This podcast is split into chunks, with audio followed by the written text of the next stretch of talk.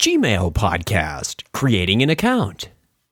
This show is a proud member of Friends in Tech at friendsintech.com.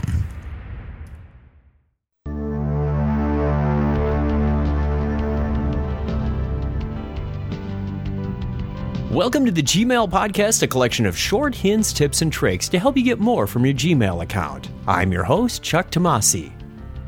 This is the first in a series to help you get started with Gmail. In this episode, I'll walk you through the steps necessary to create a Gmail account. This specific show is intended for people who are absolutely new to Gmail. If you already have an account, you can likely skip on to the next show where I'll go into more details of configuring and customizing your account.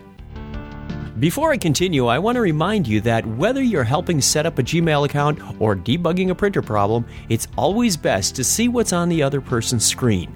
The best way I know how to do that, short of physically being with the other person, is to use Citrix GoToAssist Express. It's really a wonderful way to virtually be with the other person and see what they see and help them resolve their issues. It's easy to set up and get running. All you need is a web browser there's nothing for the other person to install. And it's secure.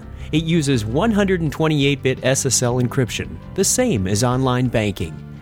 If you haven't done so already, I recommend trying GoToAssist Express free for 30 days by going to gotoassist.com slash techpodcast. That's gotoassist.com forward slash techpodcast for your free 30 day trial. Thanks. Perhaps you've heard of Gmail and are curious to try it out. Or maybe you're fed up with your limited storage and spam collecting on another mail service and decided that it's time to take the plunge into the wonderful world of Gmail. I'll guide you step by step from the first URL to that beautiful list of messages. If you're listening, these instructions and pictures are also available on the Gmail Podcast website at chuckchat.com. Begin by pointing your web browser to https colon slash slash mail.google.com. Next, click on Create an Account. A form appears. Let's go through the fields together. Provide your first name, last name, and desired login name.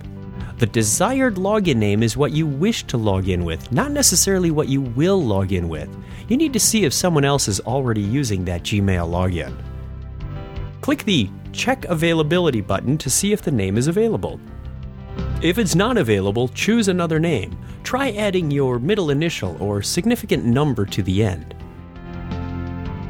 If there are no conflicts, a message will appear letting you know the login is available. Next, choose a password. Be sure to use a combination of uppercase, lowercase, numbers, and symbols for best security.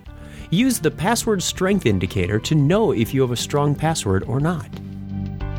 Re enter your password to ensure you've entered it properly. Next, leave Stay Signed In and Enable Web History checked for now. Web History is a feature that will provide you with more personalized experience on Google that includes more relevant search results and recommendations by creating a Google account, you will enable web history unless you turn this off. If you want Google to be your browser's default homepage, check the option labeled Default Homepage. Since I already have a default homepage, I unchecked this one.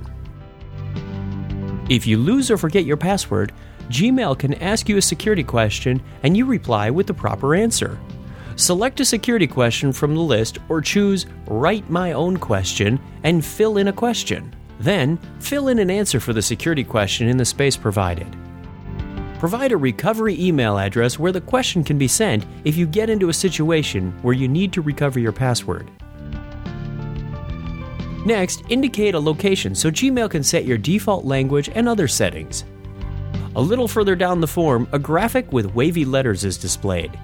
Enter the letters from the word verification graphic. This is done to ensure a real person and not another computer is filling out this form. Be sure to read the terms of service, and finally, if you agree to the terms of service, click I accept, create my account. If everything worked, you should see a congratulations screen. Click on the Show Me My Account button. You'll also receive an email sent to the recovery address you entered earlier. Be sure to save this. It has a verification code that you can use if you ever have problems or lose your password. Your Gmail account is now ready to use. You can go to https colon slash slash mail.google.com on any web browser, enter your login name and password, and be using Gmail. Subscribe to the podcast or watch the Gmail website for the next installment in the Getting Starting series, Completing Your Profile.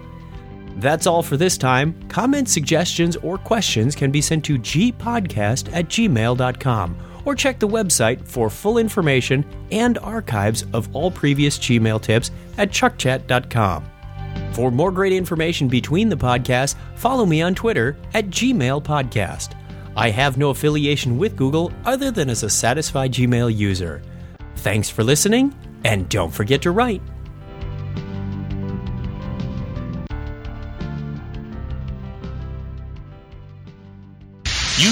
Gmail.